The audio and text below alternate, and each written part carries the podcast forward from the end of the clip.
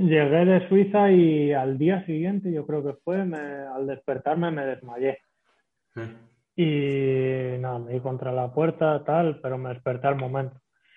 Y bueno, eh, fuimos a un cardiólogo y el cardiólogo me decía que tenía algo en el corazón, que no podía volver a jugar al fútbol, que tenía que dejarlo porque corría el riesgo de que me muriese y todo eso.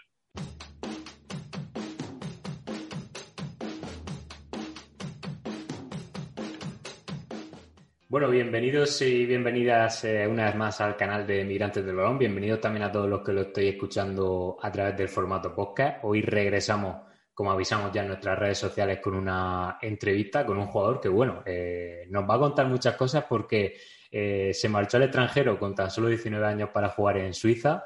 La temporada pasada se salió en, en Finlandia y ahora está jugando en Camboya, donde tampoco lo está haciendo nada mal. Mika Junco, ¿qué tal? ¿Cómo estás? ¿Qué tal? Buenas tardes allí. Bueno, te pillamos confinado, ¿no? O sea que mm, deportivamente y personalmente te va todo bien, pero quizás te pillamos en un momento complicadillo, ¿no? Pues sí, como tú dices, confinado para variar. Yo creo que llevamos ya más de dos meses aquí confinados en total entre una cosa y otra y bueno, ahora llevo un mes seguido. Sí, porque claro, uno se cruza el mundo para jugar al fútbol y claro, eh, estar tan lejos, encerrado en casa y que no puedas hacer lo que más te gusta, que además por lo que te ha ido tan lejos, eh, tiene que ser complicado, ¿no? Ya mentalmente, ¿no? De, joder, eh, estar en esa situación y que tú realmente no puedas hacer nada, porque no puedes hacer nada. No, es lo que tú dices, sobre todo mentalmente está más matado ya que, bueno, volví a la liga justo y di positivo en el TSS en el de antes del partido, que di en el rápido negativo y en el otro positivo. Y bueno, me confinaron 14 días y casualmente veníamos de otros 14 días confinados que solo nos permitían salir a entrenar porque jugamos un partido de copa y, y un contrario dio positivo. Y bueno, se hicieron test a todos, dimos negativo y confinados 14 días solo para entrenar y ahora confinado 14 días eh, sin salir para absolutamente nada. Sí, sí. Eh, hablábamos antes fuera de micro de Oriol Moedano, que es uno de los pocos españoles que está ahí en, en Camboya.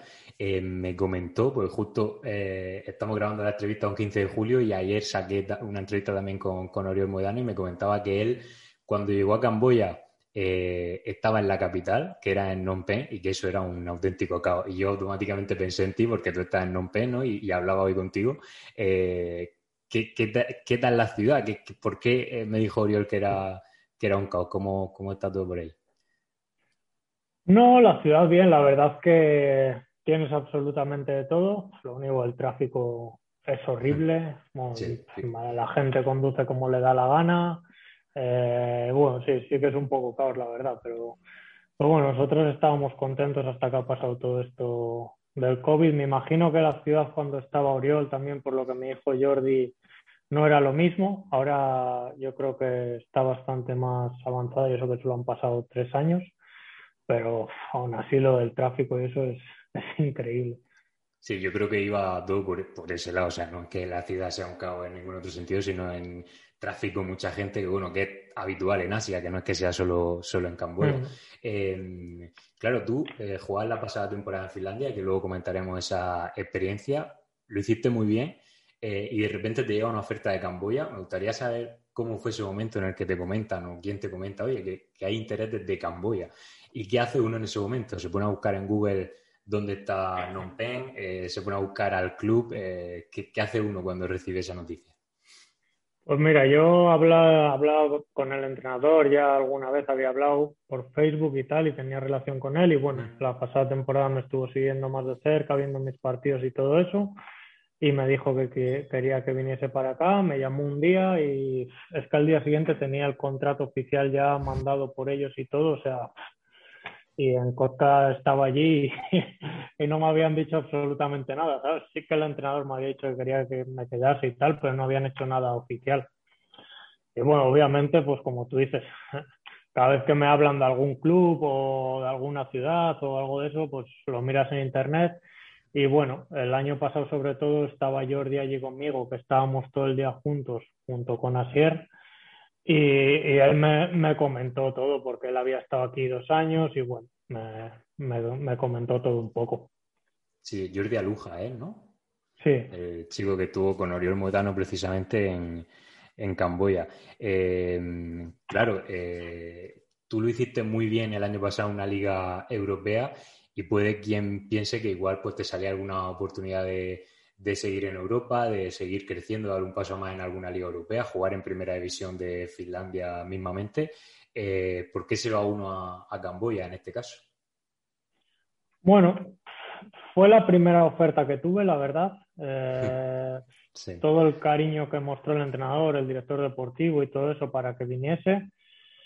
Luego sí que es verdad que tuve alguna oferta de, Europa que si quizás hubiese esperado un poco más, pues mm. hubiese firmado allí.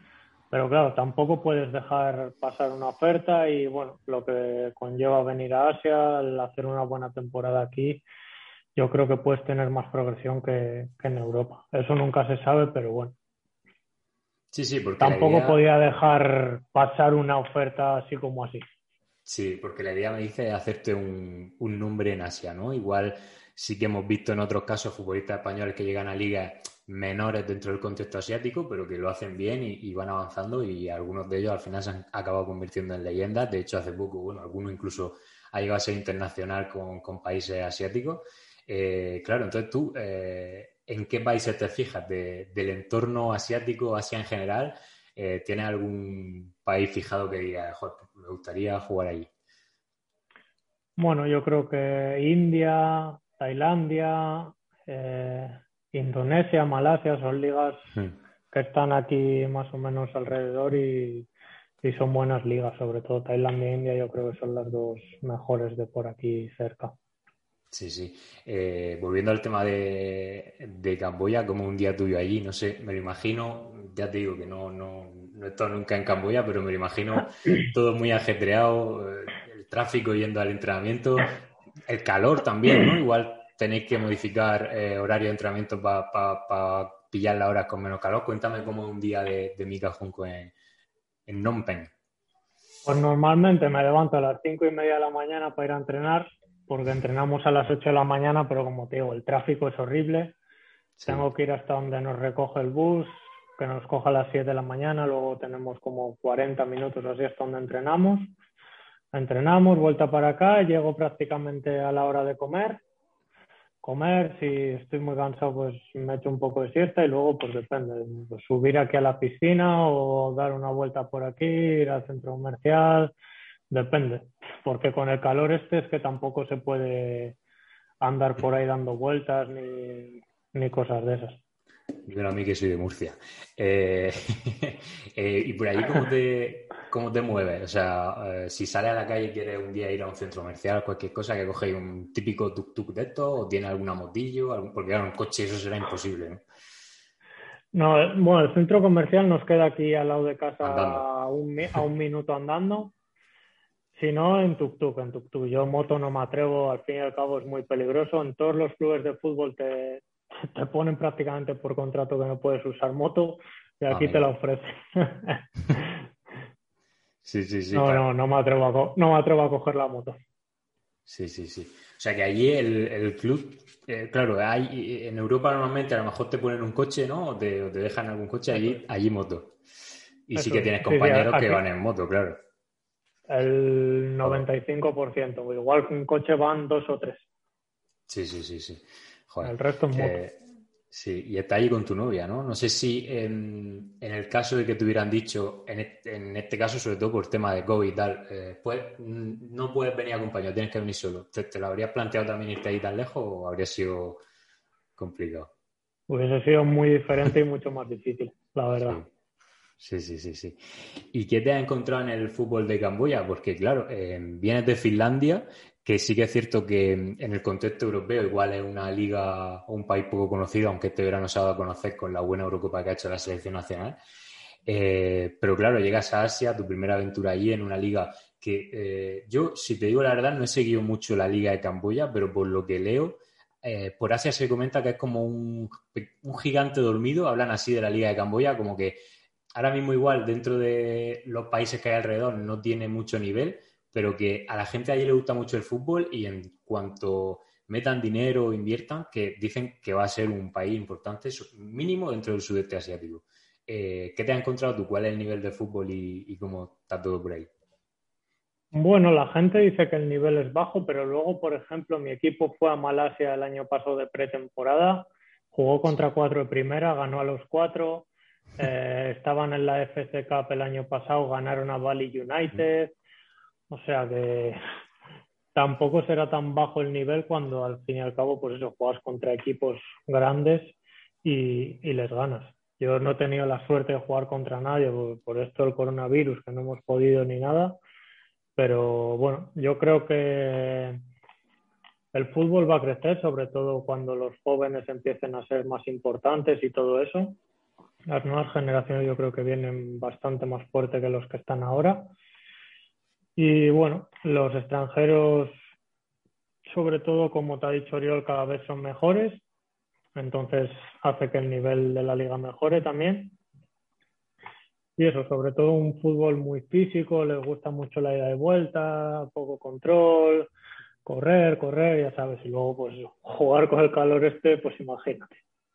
Sí, porque os ponen partido en horarios complicados o lo cuidan eso. Eh, creo que lo hablamos, ¿no? No, cuidan nada. A las, a las tres y media jugar a veces. Imagínate, con todo el calor. Sí, sí. Los partidos son a las tres y media o a las seis. A las seis bien, pero a las tres y media, imagínate. Echas un sprint y necesitas 15 minutos para recuperar. ¿Y quién pone esos horarios? O sea, ¿quién se encarga de...?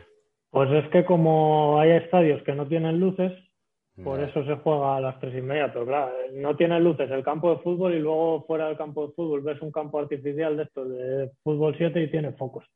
No es que no entienda.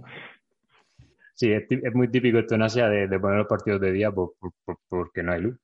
Así que, mm. bueno. Mm, lo que, una de las cosas que, están invirtiendo ¿no? en el fútbol de, Camboya, vamos a pedir desde aquí ¿no? que inviertan en fútbol también.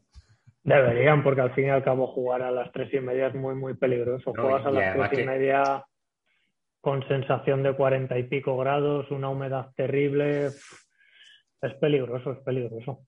No, y que el producto en sí, el partido, el, nivel va a ser peor. O sea que al final te estás tirando piedras contra, contra tu mm. propio tejado. Eh, eres, la eh, eh, eres la estrella de tu equipo, ¿no? Al final, un extranjero que llega allí y está marcando goles, ¿lo sientes así o, qué? Bueno, tengo, tengo al que ha sido el Pichichi los dos años anteriores, que aquí lo quieren muchísimo y todo eso. Y bueno, yo creo que la estrella de Camboya es él si te digo la verdad. Lleva, eh, eh, eh. lleva privado. Ah, privado, vale. Lleva siete años aquí, los dos últimos ha sido Pichichi y todo eso. Porque el equipo, ¿cuál es el, objetivo de la temporada? no sé si os gusta hablar de objetivo. Ganar la liga. O sea, es, claramente vuestro objetivo ganar la liga. Y, ese objetivo, ¿quién lo marca? ¿La, afición? ¿El propio club cuando te ficha a ti ya te dice, oye, que te estamos fichando para porque queremos ganar la liga? O no me lo dice, pero los dos últimos años, hace dos años fue campeón, el año pasado pierde la liga en el último segundo del partido por diferencia de goles y todo eso. Y esa es la dinámica que viene en los últimos años. O sea, no, te lo dicen, pero se sabe. Sí, sí, sí. ¿Y cómo lleva esa presión? Pues claro. Eh... Bueno, yo veo más presión estar jugando por no descender que, al fin y al cabo estar jugando por, ganar la liga. Camboya, eh, digamos que está ahora allí, pero no sé si tú en algún momento te esperabas jugar en Asia, si fue algún objetivo tuyo, si, cuando tú juegas en Europa decías, me gustaría jugar en Asia, o, es algo que tú te planteas porque te surge la oportunidad, y cuando te surge la oportunidad dices, oye, pues, pues, me voy a Asia, y como comentábamos antes, eh, voy a ver si me hago un nombre allí, si sigo, si, sigo creciendo o es algo que, tú te planteabas ya desde hace tiempo.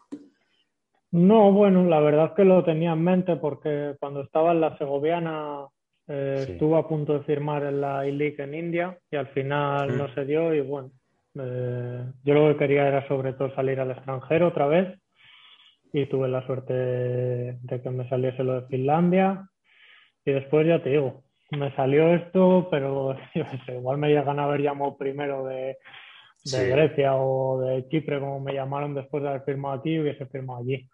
Sí. Ahora que comentas tú el tema de España, eh, he estado repasando tu trayectoria y da la sensación como que has tenido un, diría un par, pero igual tres, cuatro temporadas buenas en España, pero quizás justo el año en el que igual, no sé si tenías tú esa sensación, que por números parecía que podías dar el salto, eh, no se te presentó la oportunidad o no sé qué, pasó.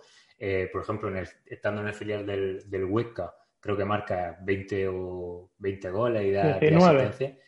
19 goles y asistencia fue. Y, no te renuevan ni te fichan ningún segunda B. Eh, ¿Tienes tú la sensación esa que igual en las temporadas que estabas preparado para el salto no se te presentó la, oportunidad? Es que ya sabes cómo es el fútbol, a veces no hay por dónde cogerlo. Que ese, ese año no me saliese nada de segunda B me parece increíble porque encima debuté en segunda también con el Huesca. Ya no fueron los goles y las asistencias, sino que también jugué muy bien, ¿sabes? Entonces, no sé, fútbol. A veces no se entiende, ¿sabes? Sí, sí, sí.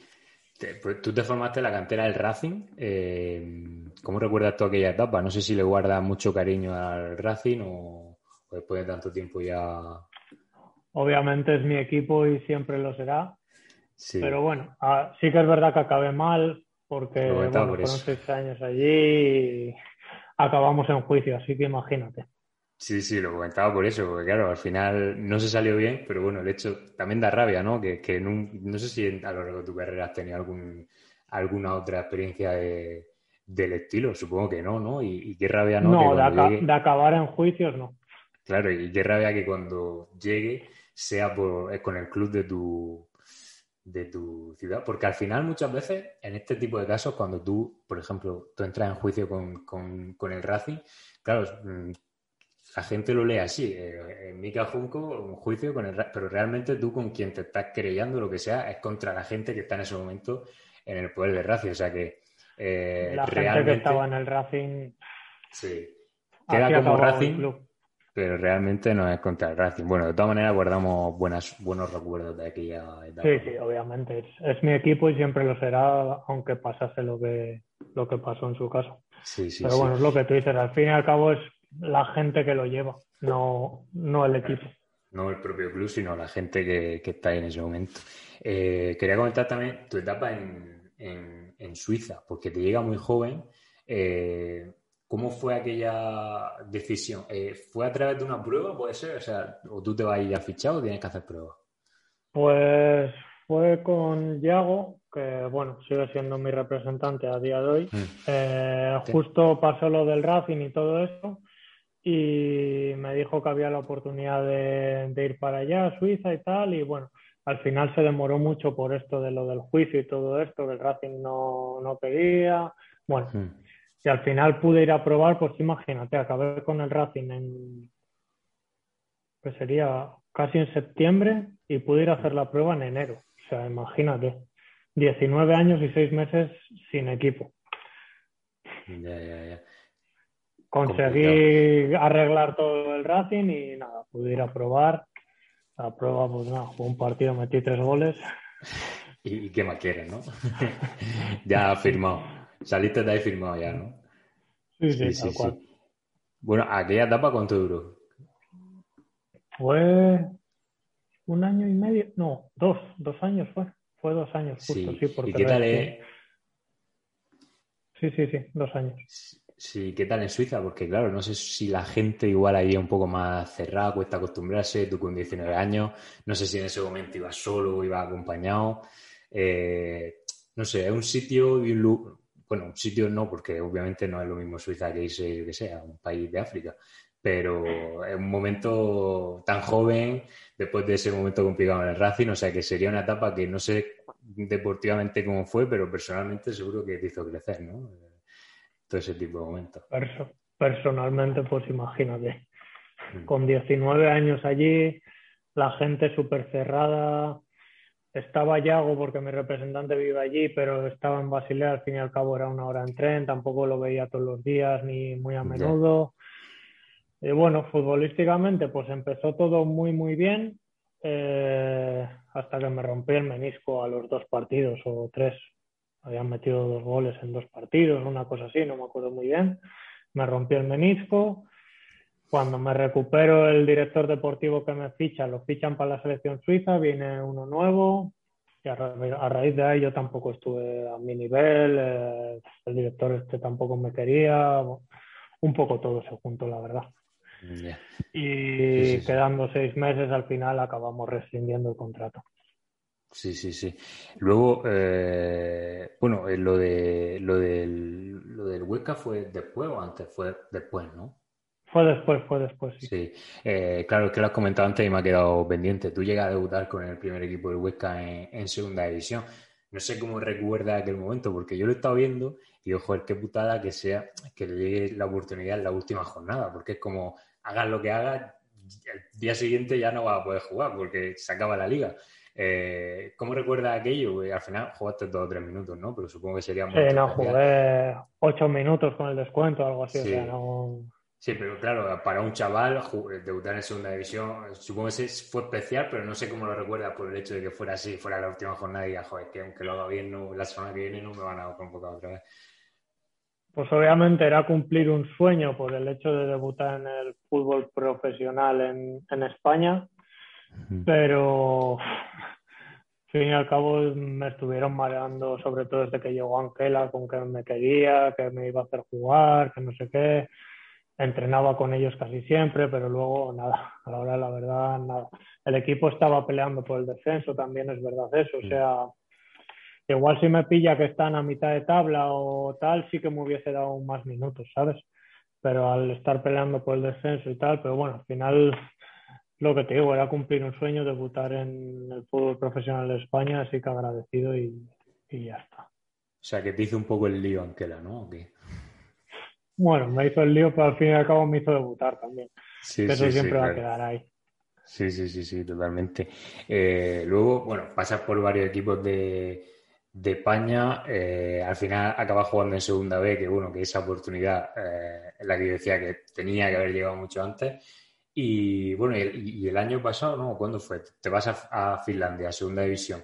¿Cómo, cómo el año pasado, cómo fue, cómo fue aquello? Increíble, aquello ha sido, o sea, sí. jugué bien, metí goles, me divertí, ascendimos, estuve con amigos, fue todo.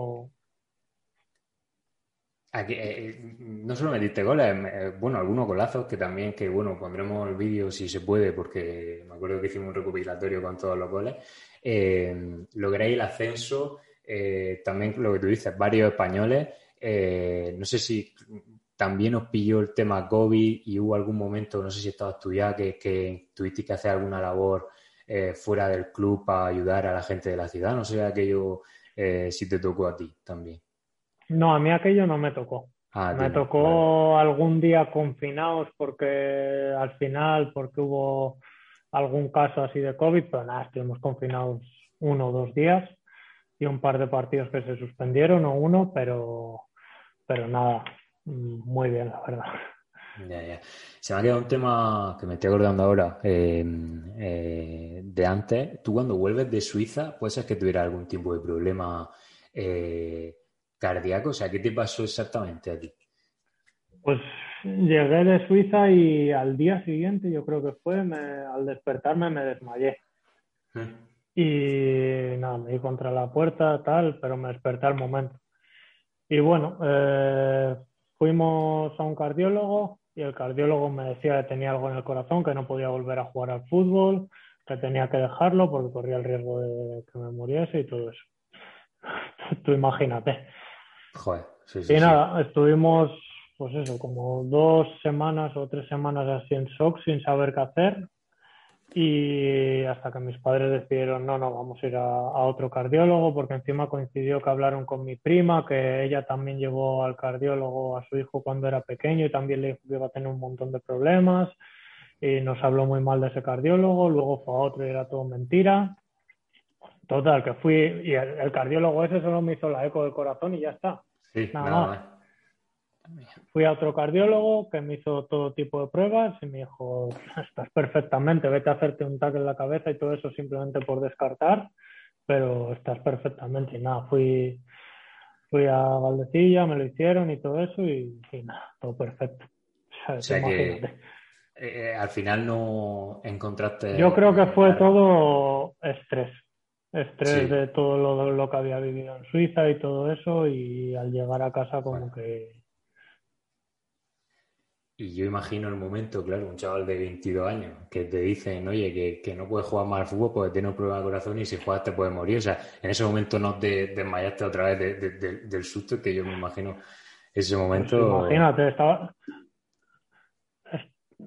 estaba con mi novia y con mis padres y yo creo que estuve sin hablar una hora, una hora y algo. Sí, sí, sí. sí si no fue más. Sí, sí, sí.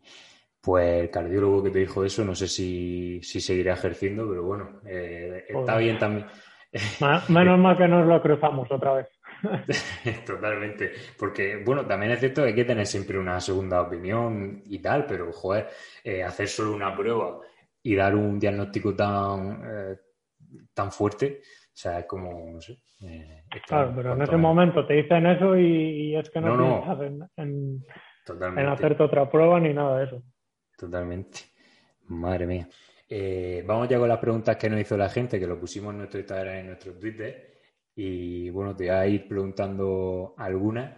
Eh, vamos a empezar con una chica que se llama María, que te pregunta que con qué país te quedas, con España, Suiza, Finlandia o Camboya. España es España, obviamente es mi casa y como España no hay nada. como España no hay nada. Luego futbolísticamente, Finlandia fue increíble por todo. Aquí de momento también está muy bien hasta que ha pasado esto, pero futbolísticamente vamos a decir Finlandia porque ya acabó la temporada y sé lo que ha pasado. Aquí no sé lo que va a pasar ni cómo va a acabar la temporada. Luego, claro, me has comentado antes que tuviste una oferta de India y ya ha habido tres cuentas eh, indias, que nos siguen muchas cuentas indias porque informamos de que, te han mandado salud y te han dicho, eh, vente a la India. No sé si la oferta que tuviste se puede decir el equipo que fue eh, y si era una buena oferta o si te lo pensaste o si te gustaría jugar en la India, que también es un sitio donde van muchos españoles. Lo que pasa es que ya normalmente los que van a la Superliga, sobre todo, que es la principal liga, van ya un poco ya al 30, 30 y tal. ¿Tú te lo plantearías eh, irte ya? Bueno, no llegó a ser oferta porque si llega a ser oferta al final la hubiese cogido 100%. Eh, pero sí, obviamente que me encantaría ir a jugar a la India, ya, ya te lo he dicho antes. Al fin y al cabo es una liga muy bonita, sobre todo cuando hay público, los estadios llenos, es muy vistosa y bueno, lo que tú dices, van muchos españoles allí y sí que me gustaría. Sí, no sé si alguno de los que ha contestado sabrá español y podrá ver la entrevista, pero bueno, ahí queda que, que a mí que le gustaría jugar la India. me, han contactado, me han contactado algún repre de allí ya, pero veremos. Sí, sí, sí, sí, todo a su tiempo. Eh, dice así Erran, que bueno, tu colega, ¿no? Arram, Arram, Arram, perdón. Eh, que es que Herrán es donde vivo. Vivo en la calle José, bueno, en ah. una calle que se llama Herrán y, más me ha em, que dice que, es lo primero que se tiene a la cabeza si te dice el reto Players Aluja. ¿Eso qué es? pues nada, eso yo creo que fue el mejor día en Finlandia con el ascenso. Fue el día que metí el hat-trick encima y nada, después del partido fuimos a, eh, como un bar de allí que, bueno, hacían hamburguesas y tal. Y, había un reto, un reto de, de, una pedazo hamburguesa, pero de dos kilos y pico, creo que era, no sé. Y Jordi, pues yo estaba todo el día, venga, Aldo, porque bueno, si ves cómo comes chaval, Aldo, venga, no sé qué, vamos. Y ese día ya lo calenté y lo hice. Bueno, lo que nos pudimos reír ese día fue, fue increíble. Y al final lo hizo. Se comió la pedazo hamburguesa. Luego, si tengo si tengo por ahí alguna foto de la hamburguesa, te la mando, pero es que aquello era, o sea, no sé cómo lo hizo. Increíble. Sí, no ¿no? ¿Se la comió él solo? No, no, no, él, entero, él entero. ¿Y, ¿Y ganaba algo? Eh, ¿O algún o era gratis o algo? No, le ponían ahí en una en un ah, tablero y, era gratis. Si no tenía, si no, que, tenía que pagar cuarenta y pico euros, creo que eran. Sí, sí, sí. Ruchi lo intentó y no se comió ni un cuarto. Ruchi. otro, otro buen amigo, Ruchi, ahora en el Oulu. ¿Está en el Oulu o está Ruchi? Sí, ¿no? Sí, en el Oulu. Vamos, sí, saludo también a Ruchi. Eh, también ha contestado Pablo Gallego. Eh, ¿Conoces a Pablo Gallego tú también? Pero este chico. Sí, sí, hablo mucho. Todo, todo, el mundo conoce a Pablo Gallego, ¿eh? Además, de verdad, ¿eh? Justo ayer eh, estuve hablando con él porque me dijo que iba a cambiar de aire. Le dije, es cuando me das noticias. Pero claro, no sabía que tú también lo, lo conocías. Te manda saludos y te dice que era un león. Eh, yo creo que el león. El león es Todo el mundo para él, ¿eh? claro, para, él todo el mundo es un león. Y el león es que lo lleva tatuado y, y, el, y el managua también en la sangre casi. Eh, luego dice un chico que se llama Alme Seguer que quien te enseñó a jugar al Foot Talk. Fue compañero mío con el Tudelano y nada, era poníamos la mesa esta y nos poníamos a jugar ahí como a fútbol, tenis, digamos, algo así. Y ahí echábamos, pues antes de todos los entrenos y cuando teníamos algún día libre, horas y horas. Era con el que más estaba en el Tudelano, pasaba muchas horas con él dentro y, fuera del campo. Dice que si allí juega al fútbol en Camboya, no, no juega mucho, sí. Sí, sí. o sea, esto es como el tenis, eh, pero con, con el pie, ¿no? Sí, no sé si habrás visto algún jugador de esto que tiene las mesas esas grandes. Sí, pero ¿tenéis mesa o...? Como ping-pong, que va, poníamos una mesa de estas de playa. Claro, eso te quería comentar, que digo que a lo mejor en las mesas de playa o, luego también los entrenamientos juegan al, tipo tenis, pero como con una Sí, fútbol tenis jugamos, obviamente, pero aquello era... Pero esto otra cosa, esto es otra cosa. Antes de los entrenos jugábamos allí, sí, sí, sí. Vale, vale, vale. Comenta un chaval que se llama Dani que si te ha afectado anímicamente el tema del COVID, que claro, no sé si él sabrá en qué situación está, pero claro, eh, psicológicamente ya lo hemos comentado antes que, es durillo, ¿no? Muy, muy duro, ya, ya te digo, o sea, a mí me ha reventado y es que no ha sido una ni dos, entonces es que ya no sé ni las que llevo. Sí. Eh, un chaval que se llama Javi pregunta de cuál es la experiencia en el extranjero que más has disfrutado. Eh, ya hemos comentado antes que Finlandia, ¿no? Por el hecho de que, bueno, ha sido la que has vivido completa y además se mm. saltó con ese histórico ascenso del KTP, que también lo contamos en su día. Así que, así que guay. Y también te preguntan em, que si le podrías dar un consejo a un futbolista español que, que quiera hacer carrera en el, en el extranjero? ¿Qué consejo le darías tú a alguien que, quiera jugar fuera?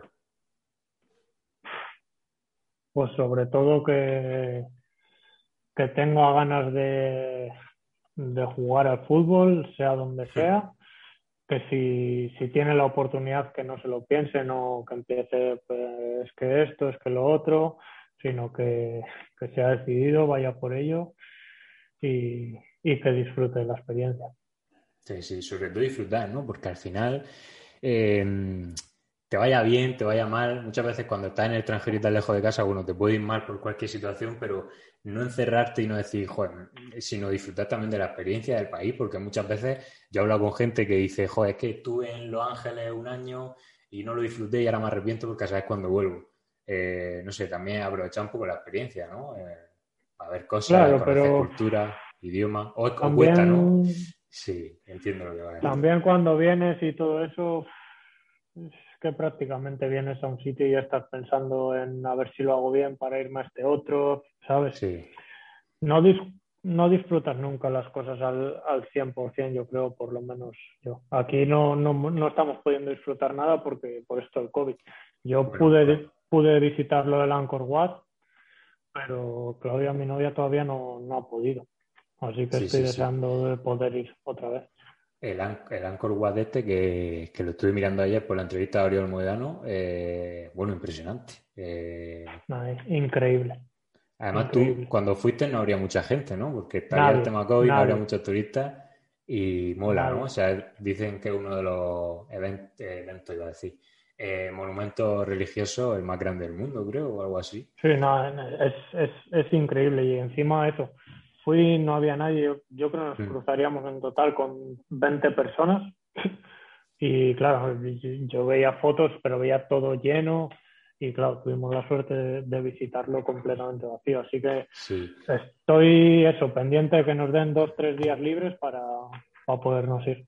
Eh, bueno, hemos hablado varias veces de Jordi Aluja y aparece ahora para preguntarte, bueno, para decirte que cuentes cómo fue eso que te costó seis, partidos meter con en Finlandia y después ya pues como que, que fue tu rodado, ¿no? ¿Por qué te costó tanto arrancar ahí en Finlandia? Pues no sé, la verdad tampoco tuve muchas ocasiones. Sí que el primer partido el que debuté tuve alguna que otra, pero los siguientes partidos no tuve, no tuve muchas. Y bueno, luego, pues eso, el primer partido que metí gol metí dos, al siguiente dos y, al siguiente tres. O sea que a partir de ahí ya todo fue justo cuando llegó así. Parece que él estaba esperando a él para, Sí. Aquí sale él, eh, aparece él y dice, casualmente empezamos a meter goles, bueno, casualmente coincidió la racha con la llegada de un juvenil español. Supongo que lo, con lo juvenil no sé de quién hablará, porque de él no creo. De él, de él, de él, obviamente. Sí, sí, sí, Claro, claro, claro. ¿Cuántos años tienes eh, Asier ya? Eh... me pillas, no, no te sabría decir. 30 ahí, pero no te sé decir exactamente. Sí, y ahí sigue el tío, ¿eh? Dando... Ah, increíble, físicamente es es bestial, físicamente y futbolísticamente. Mm, eh, ya estamos terminando, pero dice David Alcántara que, de qué entrenador guarda un gran recuerdo y por qué. No sé si, si Anquela va a aparecer ahora en este momento. Obviamente es el que me hizo debutar. Luego mi entrenador del Racing con el que estuve varios años, con José. Eh, el entrenador de COTP del año pasado también, pero claro, es que ¿qué te voy a decir de, fin y al cabo es con gente que me ha ido bien o muy bien. El entrenador de este año de Camboya también muy bien. Sí. Ahí en el. No, me sabría. Ahora que lo mencionas, me he acordado en el KTP, que claro, lo contamos en su día, que era el equipo de Buki, el delantero de la selección de Finlandia, y que bueno, cuando ascendisteis, que su equipo tal os felicitó e incluso hizo algún regalo que, bueno, en su momento se mantuvo en secreto, pero no sé si, se podría decir ya o si es que os pagó una cena o... Yo creo que fue algo de dinero para que, porque a final de temporada eh, tenían pensado, no sé si irse a Ámsterdam un viaje o algo así de una semana. Al final no lo pudieron hacer porque, bueno, empezó a ver lo de un poco de COVID y todo eso. Y se fueron como a una casa rural, eh, allí varios jugadores varios días. nosotros, o sea, Sier y yo, al día siguiente de tal, nos, en casa. fuimos a casa. Sí, teníamos muchas ganas. Ahí fue Ruchi, Ruchi sí que estuvo en la Casa Luna. Sí, Ruchi sí que fue, sí. Dice Ramitri, o bueno, Triana Ramitri, eh, que por qué cogiste Camboya en vez de otro país. Eh, ya has comentado antes que, bueno, que fue la primera oferta que, te llegó y te convenció, pero, pero bueno, eh, también supongo que en, ningún, en ningún caso arrepentió, ¿no? De, porque bien, estás a gusto, ¿no? ¿O no, desde luego que no me, no me he arrepentido porque, bueno, me ha ido bien pese a, esto del COVID y espero que me siga yendo así de bien, pese a que ahora tengo pues, que recuperar la forma otra vez y todo eso. Y bueno, he conocido aquí sitios que son la hostia, donde vivimos en España es impensable y bueno, la verdad que buena experiencia. ¿Has pasado realmente de un sitio muy frío eh, como Finlandia a un sitio muy caluroso como Gamboya. No sé qué prefieres tú, si prefieres el calor o el frío, porque cuando hace frío te puedes poner un abrigo, pero es que cuando hace calor no, no hay nada que hacer. ¿eh? Yo, yo calor lo odio encima, yo lo odio. Soy de Santander y el calor lo odio. Yo prefiero frío. Yo prefiero Nos quedamos entonces eh, con, con, Finlandia, en ese sentido, por lo menos. Tampoco probé el frío frío de Finlandia, ¿eh? Sí, es verdad que no, no, no tocó sur, ¿no? no, pero yo cuando eso, lo máximo que pillé, no sé si serían menos 3 grados o algo así. En Suiza sí. que pillé frío, frío. De hecho, claro, la temporada en Finlandia se juega eh, mm. evitando los meses más fríos. Así que sí, sí. Em, te pregunta Gonzo García, que supongo que lo conoces.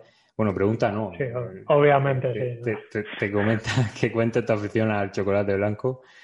Eh, bueno, no sé, cuéntanos. Nada, me, me gusta, pero obviamente no, no, no, lo puedo comer porque tengo tendencia a engordar y me tengo que cuidar mucho, pero bueno, como él te dice, me gusta mucho.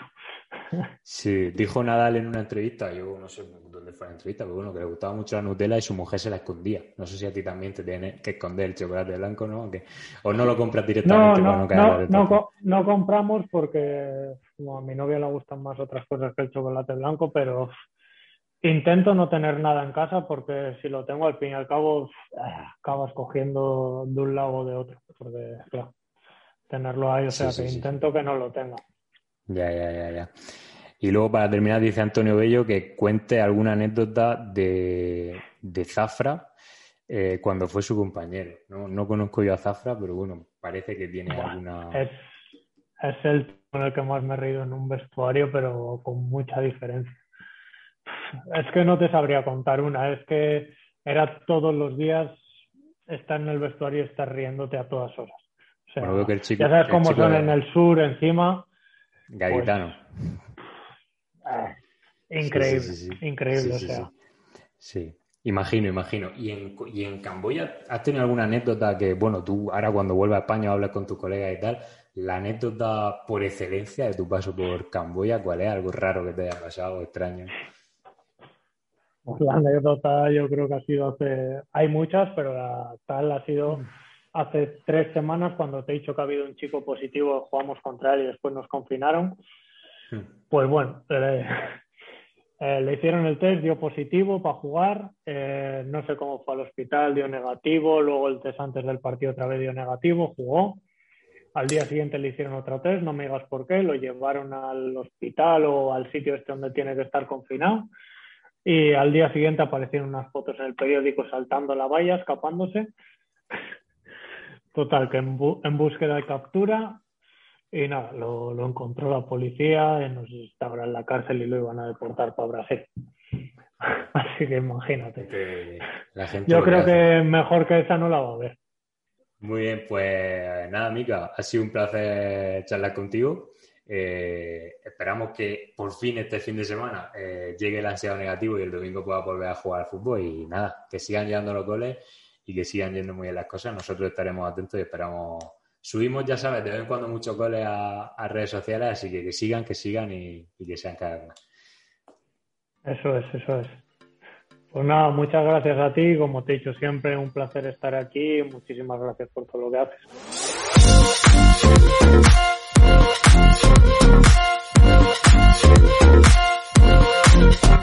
Thank you.